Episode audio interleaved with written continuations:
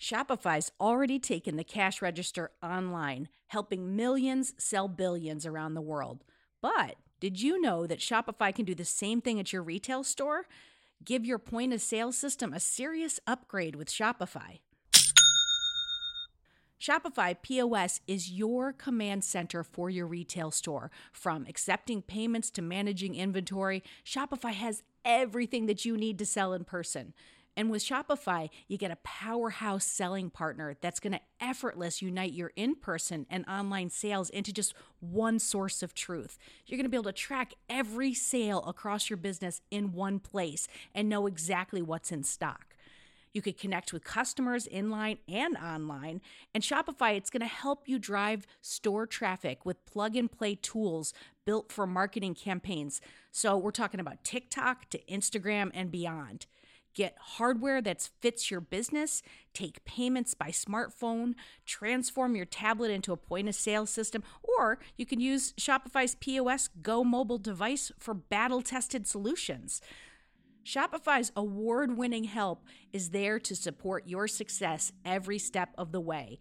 I say do retail right with Shopify. Sign up for $1 per month trial period at shopify.com slash headspace. That's all lowercase. So you're going to go to shopify.com slash headspace to take your retail business to the next level today. I'm going to say it one more time. Shopify.com slash headspace. Another day is here and you're ready for it. What to wear? Check. Breakfast, lunch, and dinner? Check. Planning for what's next and how to save for it? That's where Bank of America can help. For your financial to-dos, Bank of America has experts ready to help get you closer to your goals. Get started at one of our local financial centers or 24-7 in our mobile banking app. Find a location near you at bankofamerica.com slash talk to us. What would you like the power to do? Mobile banking requires downloading the app and is only available for select devices. Message and data rates may apply. Bank of America and a member FDIC. Headspace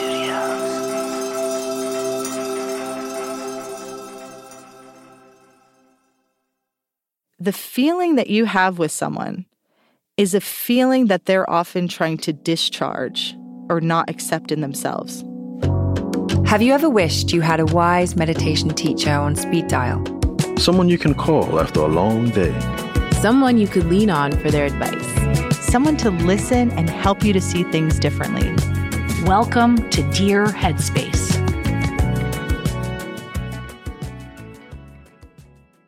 Hi, friends. I'm excited to be here with you for another episode of Dear Headspace, a podcast where I sit down with one of our meditation teachers and we answer your questions about career, relationships, mindfulness, basically, whatever question is on your mind. I'm Robin Hopkins, and today I get to go on this little journey with Sam. Hi, Sam. Hi, Robin. So happy to be back with you. I know, always, always, always. How are you? I heard you um you just had some big trip abroad. How was it? I did. Yeah. So my husband is everyone kind of knows this is Swedish, and so we go back to Sweden to visit my stepdaughter who's 14. Um, but I like to fly in somewhere else just because I'm really tired of Sweden. so, I mean, it's a beautiful place, but I'm like, I got to see more of Europe while we're over there. So, we flew into Lisbon, but the moment we landed, I got the flu. oh my Yeah. god. So That's I had chills, fever. Yeah. It was um, you know, I expect that now because I often get sick when I travel. So oh, really? it wasn't a big surprise, but um yeah, it's it's still a bummer, of course. Yeah. Well, especially something like the flu. Like that's not something one can easily bounce back from. Like when you have the chills and all of that, it's just you're down. You're down for the count. Yeah, no, I mean, but we still saw some beautiful things and um it was a wonderful city. And then we went to Sweden and yeah, spent some really good quality time with my stepdaughter and discovered she loves working out, Oh. which I also love. So we went to the gym together every day. Oh, that's so fun. Yeah. It's nice when with kids when you can find that thing that you connect with. Like I my son is my movie partner. Like he loves going to the movies and I love the movies mm. and when you can find something that you that you both enjoy, it's it's fantastic. It really is. Yeah. I mean, and it got my husband going to the gym and to see, to have all of us there together. And I'm always trying to get him to go with me, and he's always saying no. Well, But I wanted to ask you a different question before we get to our listener questions because one of the tasks this week was like not distracting ourselves and it was about giving up reading for the week. And I, in typical Robin fashion, I added in social media because I was like, well, I, I don't read all that much. I was like, let me see what I can do. And it was just giving up both of them was way harder than I anticipated. Do, is that something that you ever do? Do you ever do like, because I was calling it almost like a fast, like a reading fast?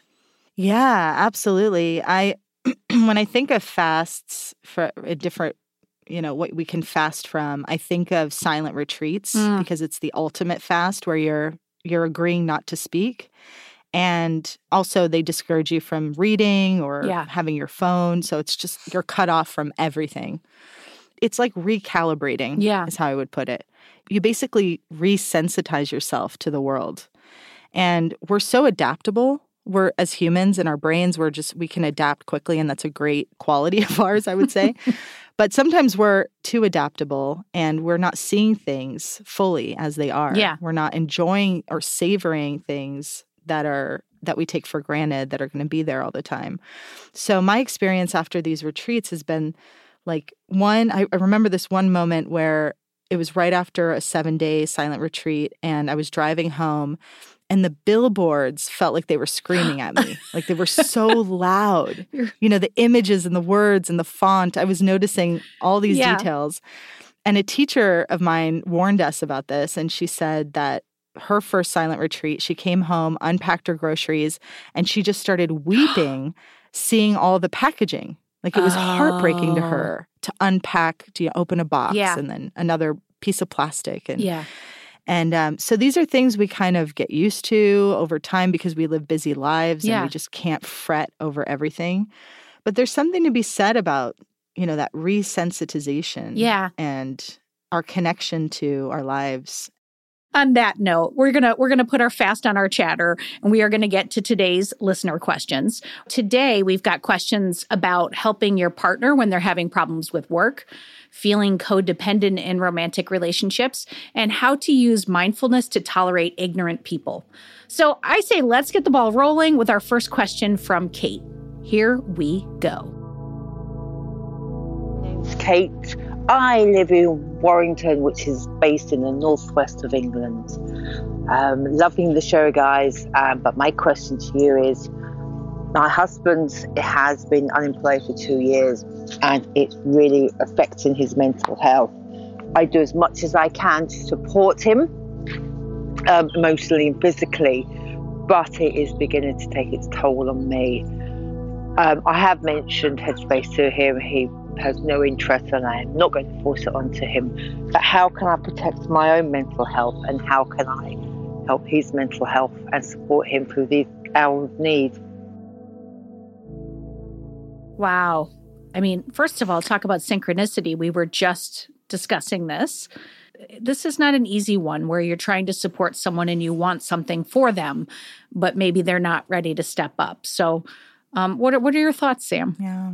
Well, just to disclose that I've gone through something recently with my husband. He was laid off a couple months ago.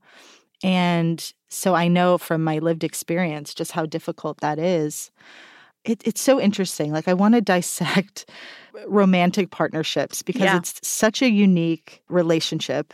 There's only one of it in your life, and it has so there's so many implications when things like this happen when when a spouse loses a job or there's a power dynamic shift where you're now earning more or you're making more decisions about how you're spending both of your money. And all of that can bring up conflicting feelings yeah. right? You might have so much compassion for him and then also maybe a, a tinge of resentment. Yeah. Or you start if you're anything like me you kind of start monitoring what your husband's doing with his time. Sam, I might be a little bit of a monitor as well. yes. We have that in common. I was never like this um, before this relationship, but um, it brought it out in me. And so I really have to watch that too, yeah. where I'm like, how many times today did I ask him if he applied to this job? Or how many times today did I look over his shoulder and um, see what he was doing with his time?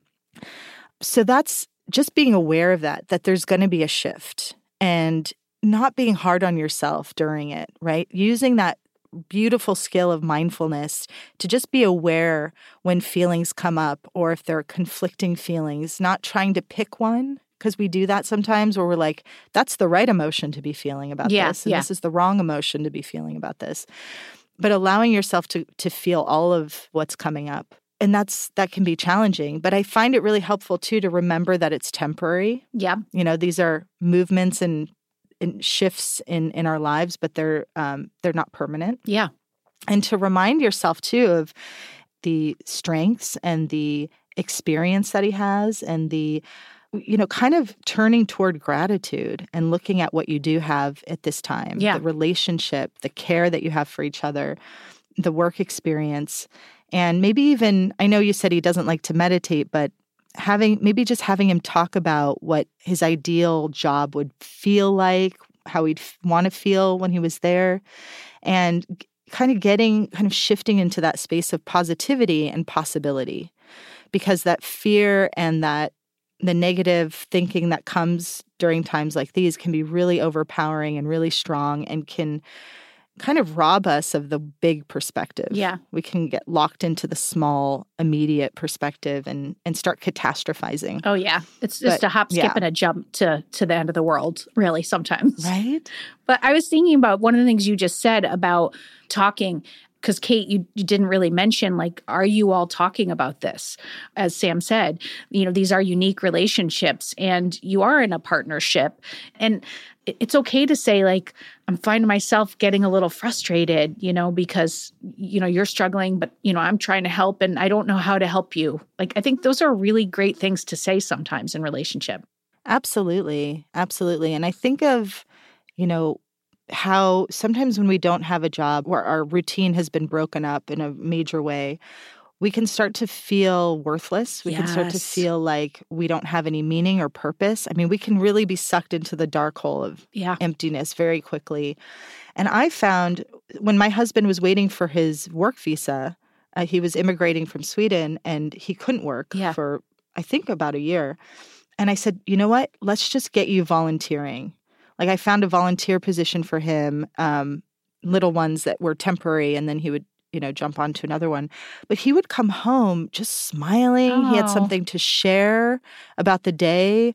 He was saying that people were so grateful to him and they were giving him all this positive feedback. Um, you know, one person ended up writing him a letter of recommendation when oh, he needed it. That's amazing. Yeah. So giving of your time, I think, is so helpful to keep you in a positive space where you remember you're proving to yourself that you have value Yeah. by giving of your time. And it doesn't have to be some big volunteer project, but for example, the other day, my husband made this delicious chicken soup. I wasn't feeling well. And I really first just take my time to remember or think about how much time he put into it. Yeah. So, like, he chopped, I mean, it t- took him hours. He went shopping for it. He thought about what recipe I would like. And to appreciate those efforts, to kind of tell him, you know, hey, I really thank you for the time you put into this, the love you put into this. It's delicious. Aw. It's allowing me to like eat something really nourishing instead of going out to eat. So, you know, just seeing how uh, appreciating and seeing how see, looking at the other ways that your husband contributes and and, and thanking him for that and and doing that with yourself as well as you're regulating Yeah.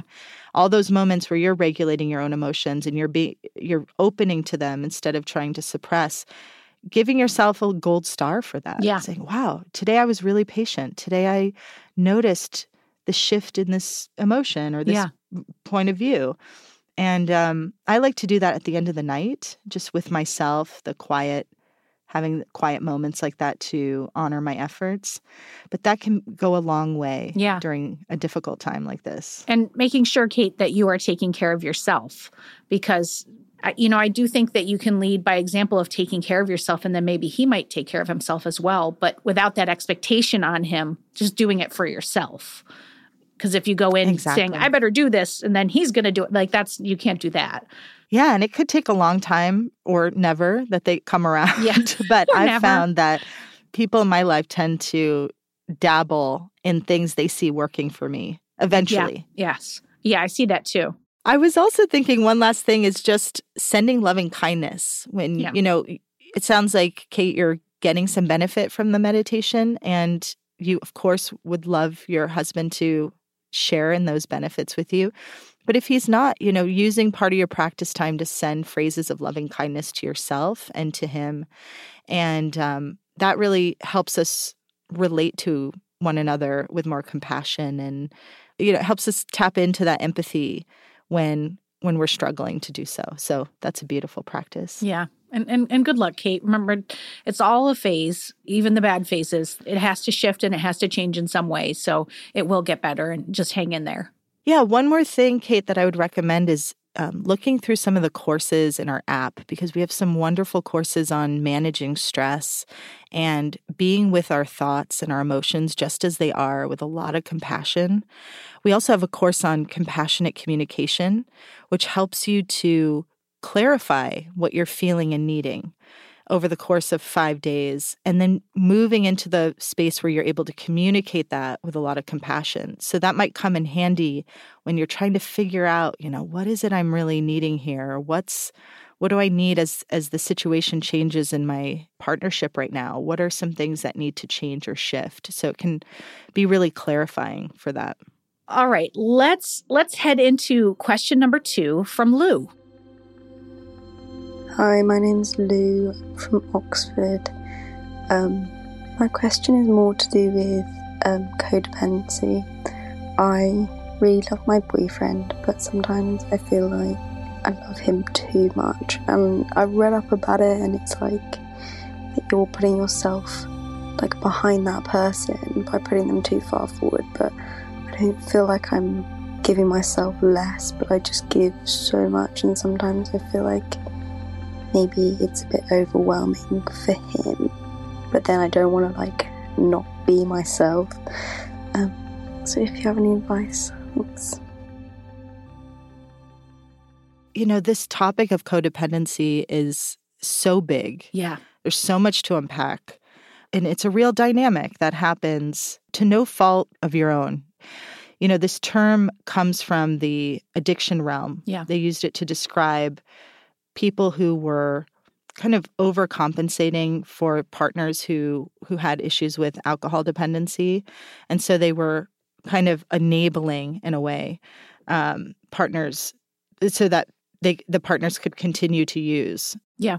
And so it's this idea that we are abandoning ourselves yeah. in pursuit of trying to please and you know, be everything that we think we need to be for a partner. And when we do that, it is like a vicious cycle yep. because we're kind of putting our worth into someone else's hands. We're not defining our worth for ourselves, but we're allowing others to define our worth and how good we are. Yeah. Right. And this hits really close to home for me because I definitely had this pattern in my early, I would say like young adulthood, so from 18 to like 26.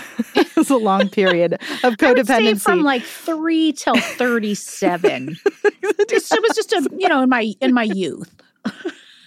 but I remember this term being shared with me by a, my mom's friend who was a therapist because I was trying to figure out why do I why do I base my whole life on my then boyfriend? Yeah. Why is why is like I felt like a orbiting planet around he who was the sun.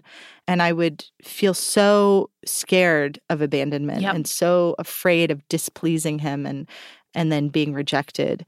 And in the process, I, you know, when we broke up, I looked around my life and I was like, I don't have any friends. Yeah. Because I had prioritized him so much that I had stopped um, going out with friends and doing other things that I wanted to do. And that was a real wake up call for me. Yeah. And I think what's interesting about what you're talking about, Sam, is is often the the thing you're most afraid of is losing the person and then being so like dependent or codependent whichever you know term you're using or uh, in behavior can often drive that type of person away anyway so it's just it's exactly. like a weird catch 22 that happens in that exactly and a lot of the patterns come from childhood it comes oh, yeah. from um, you know our parents relying on us for their emotional well-being so if our parents weren't able to self regulate or they Mm-hmm. didn't model it for us, then that can lay the groundwork for codependency Yep, later yep. because you're taking care of them without any skills, right? But they're looking to you or they've looked to you in the past to to be their regulator. Yeah. So I emphasize that just because it's not something to blame yourself for. It's it's a pattern that I believe really I went to therapy Mhm. for it and it helped me immensely. And I, I do believe unpacking the past and looking at your childhood events and Yeah. patterns can really be helpful in understanding what drives the behavior, what drives this pattern. Yeah. And Sam, you brought up that it, the foundation or it, it comes, the root of it is from a 12 step program. There are codependent 12 step groups. And I think one thing that's, which, you know, especially if therapy is not in your budget range, or if you maybe want to be a little more anonymous about it just to kind of check it out. What's really wonderful in the 12 step world since COVID is that many, many, many meetings are online now through Zoom or on phone calls. And it'd be a really interesting way to be able to access and and see other people like yourself and hear about their journey like while you're figuring this out if this is in fact like the right fit for you but i i would you mm-hmm. know and there are a lot of books on codependency too that are that are really helpful as well Yeah, it I so agree that it's so powerful to hear other people share Yes. a similar experience and to see you're not alone and you're not a weirdo, you're not an anomaly. This is a, a pattern. I remember going to a women's group in college and it was profound, Yeah. profoundly life changing for me. I only went to, I think, four sessions, but hearing other women's stories and what they had gone through and the rockiness Yeah. of their relationships, it just, yeah, Yeah. it was, I, I let go of this idea that there's something wrong with me. Yeah, I want to say it was my early to mid 20s. I went to some some codependency like 12 step type meetings because my, both my parents were alcoholics. And at that time my mom was, you know, just one of the people that was not ever going to be healed in this lifetime. Like she just she never got out of her own way and she wasn't able to. And I was carrying weight from it. Like I was on my shoulders and my body, you know, emotionally. It was it was too hard. And so I was able to then set boundaries and and put myself first. And that changed a lot for me. Yeah. We are, from the moment we're born, we're adapting to our immediate environment, right? In our childhood home. What do I need to do to make sure mom doesn't lose her shit? You know, what do I need to do to make sure that dad hugs me when I need to be hugged or that I get food for dinner? So we're, it, and we're not conscious of it. We're just doing, adjusting ourselves to what the immediate demands of the environment are in our homes. Yeah. And that just knowing that can bring a lot of compassion. You know, you can do these beautiful meditations where you this what we call inner child work, you know, where you're talking to that part of yourself, that younger part of yourself and you're saying, "I'm here. I see how hard this is. I I'm with you. I'll turn toward you and be with you whenever you need me." And I'm going to spend a little bit of time with you every day just to give you a chance to talk to me, to let me know what you need, to let me know what you're feeling, to vent, to tell me what you're excited about. I mean, in essence, for me, that's a big part of my meditation every day is just turning on the that part of me that is there to listen and be really kind to my mind, to my body, and to all parts of myself that want to show up. Yeah. And doing that is putting yourself first. It's taking that time is is is shifting and in a way reparenting yourself. Yeah. Yeah. It's giving yourself the attentive attuned parenting that we so all of us, all humans so crave and need and want. And that's incredibly powerful. There's there's a lot of research too that shows that by doing that we're we're actually repairing um, the damage done by broken attachments in early childhood just on a on a Wow. That's neurological level. yeah, that's like that's nice to hear. Yeah. And I mean, Lou, if you were here with us, like if you were in the room with with Sam and I, first of all, we'd say hi. But you know, I would just say, I hope you focus on loving yourself, and I hope that you understand that you deserve to have someone who thinks and loves and appreciates you the way that you appreciate your partner.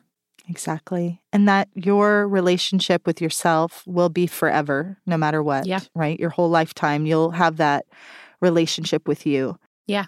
Thank you, Lou. Thank you so much for your question and really, and good luck. And we're with you. All right. And now we've got a question from Bruce. Hi, this is Bruce from Albuquerque, and I'm just curious on how to make mindfulness work when you seem to be surrounded by ignorant people. I mean, I try to see where people are coming from and look at their point of view and try to keep my temper in check, but there are days where it's just really difficult. Anyway, I hope this makes sense. Talk to you later. Bye. Oh, I love this question so much. Bruce, Bruce, you sound like you've had it. Like he Yes. has he has had it and I cannot blame him. yeah, I hear the how fed up you are, Bruce, and and I can relate. I mean, it's such a frustrating experience to be putting in effort to be kind, to be patient, to be understanding. You're maybe you're meditating, maybe you're you're working on yourself, and it seems like everyone around you is doing the very opposite, you know. It really does some days. I mean, I'll have moments where I'll just go, wow. You know, I greet it with such radical like, curiosity. And, you know, how mindfulness comes into play here is taking a moment to, if you have the moment, you know, you might be in the middle of a conversation with someone you feel is ignorant, but paying attention to what's coming up in your body mm-hmm. as people are speaking. That that's the first step, right? Is just being able to keep yourself sane, keep yourself collected so that you don't do things you regret or say things you regret, and that you're showing up for yourself and learning about what this interaction is like for you in your body, in your mind. Yeah. And so that can be really, really helpful in regulating the emotions, but also preventing the escalation of, of this interaction, right? I'm not even going to try to speak in we sentences, but I am an escalator.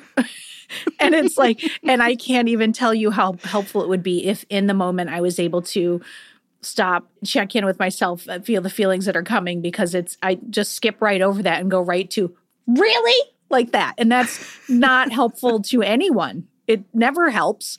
I never do that. And something good happens after, ever. Yeah. But I keep doing it, Sam. Well, there's certain things, right? As you were sharing that, I was just thinking there's certain times and certain things that just I feel incredibly entitled to like Yes. speak out against. There's a fierceness that I give myself permission to use and to go with. And one of those things for me is passive aggression. Oh. Like I just don't have any tolerance for it. It I'll just tell someone, "You know what? I'm I see your passive aggression.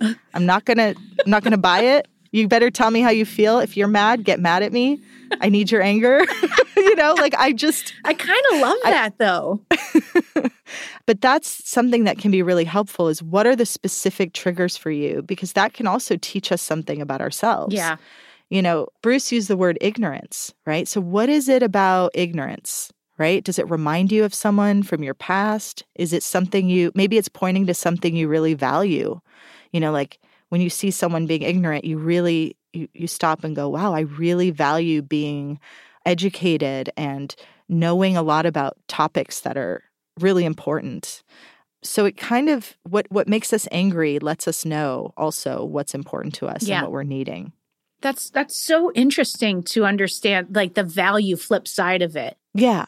They're also, I remember learning about this incredible dynamic. And my friend was going through her PsyD program, and she was saying that the feeling that you have with someone is a feeling that they're often trying to discharge or not accept in themselves. So if you're getting angry with someone, if you're feeling anger in the presence of someone, Yeah. often, not all the time, but often they're angry about something and it, there's some kind of relief in seeing you get angry instead of Yeah. them having to embody the anger themselves. That, that sounds like some very subconscious shiznit happening on a lower level of like, I'm not comfortable being mad, so I'm going to do something that maybe makes you mad, and then you're mad, and then I go, there it is. Like that's Exactly. like if, if you say it like that, that's. I mean, I want to say that's crazy, but I don't want to say it's crazy. I want to say that's elaborate. It is elaborate and it comes from, I mean, I can give an example of like my own. When I was in my family, when I was a child, I was sad way Mhm. more often than they were. They were very playful, very um, jovial. Humor was the medicine of choice at the expense of others, by the way. Yeah. And I felt like an outsider. Yeah. You know, I felt like something was wrong with me. And why am I having all these big feelings that no one in my house can relate to? So there's some comfort in me still as an adult when I see others being vulnerable or even having a um, an emotional reaction. Yeah. Like if my mom gets sad and she shows sadness, there's a little bit of relief in me. Well, you're not alone. Yeah, exactly. Not that I want her to be sad, but there's this sense of, oh, she gets sadness now. Yeah. Now she gets what I was feeling. And that can happen with, you know, it not outside of the family as well, where we see others experiencing an emotion that we've, you know, exiled in ourselves. Yeah. And then suddenly we go like, oh, well, subconsciously, maybe we do something to aggravate to get Yeah. more of that because there's some kind of relief there. But when you say it from your own life, you give that example, it's so clear. So we're taking it back to our pal Bruce. So Bruce wants to identify his triggers and then Well, so what I was thinking, what I'm thinking is about is the importance of reframing and different ways of looking at people. So, for example, what is your I, I've asked this to people before, like, do you think people are inherently good or bad? And asking that of yourself, like, what is your perception of human beings? Because what I know from the realm of research and psychology is that we do get rewarded more. It's it's more rewarding for our brain to cooperate and to be giving. And I believe that people are inherently good for the most part. And so this just this core belief can help you to be more generous with your assumptions of others. I always remember something that um, I don't know where I first heard it, but it's the idea that if you find a few minutes with someone difficult, imagine what it's like for them to spend 24 7 with themselves. yeah, for sure. Right. And so that's just alluding to the fact that there are internal battles going on within each of us Yeah. and difficult experiences that we've all had to face. And so reminding yourself of that can help you, can help inspire some compassion Yeah. when you're amidst um, difficult people or ignorance, when you witness ignorance. And that's just a way of of being generous. And and if it's a closer relationship, there's this practice I, I do with kids, but I've done it with adults too, and it's called just like me. And I have kids think of someone they find difficult, and then they have to say, just like me, dot, dot, dot, this Oh. person loves their mom or whatever. This person wants to be happy. Just like me, this person feels scared sometimes. And they just go through whatever comes to mind. But in the process, you start to de emphasize the differences and you emphasize the similarities. And you f- that opens the door to more empathy Yeah. and more generosity. That's fantastic. And and, and it is true because the compassion is what is helpful. And and Bruce, we see you, we affirm you, and we are your community. Yes. Uh, well, thank you to our callers today, Brittany, Lou, and Bruce. Your questions were amazing and vulnerable, and we love them all. And if you are sitting at home and you are listening and you are dying to ask us a question, I mean, we've made it pretty darn easy for you to submit your question. There's a link in the show notes. You can just click it. Or if you want to be all old school, you can type this into your browser, say hi.chat slash dear headspace. And once you get there, follow the prompts to record your question. If we use your question on the show, you're going to get three months of Headspace for free. That's awesome. Yeah. So keep those questions coming. And then, as you know, each week we like to leave you with an opportunity to just pause and reflect on what you just heard. And it's time for you to transition from this moment, from this conversation, to the next moment in your day. So, as you listen to some recorded sounds of snow melting in a river, just let your mind do whatever it wants to do. Until next time, stay happy, stay healthy. And please be kind to one another.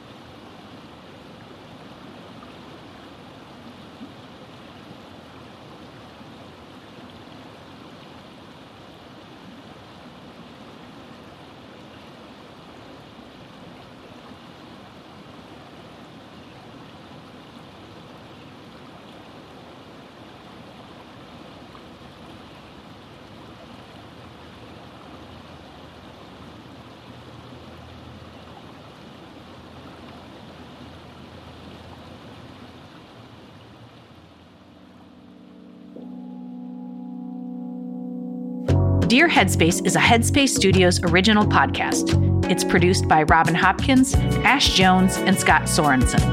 It's executive produced by Morgan Selzer, Sarah Cohen, Baron Farmar, and Danny Christamy. It's hosted and produced by Robin Hopkins, Kesanga Giscombe, Dora Kamau, Samantha Snowden, and Eve Lewis Prieto. Sound recording and post production is by Dan Kroll. Music is by Scott Sorensen and Chris Murgia. And a very special thanks to Colleen Lutz.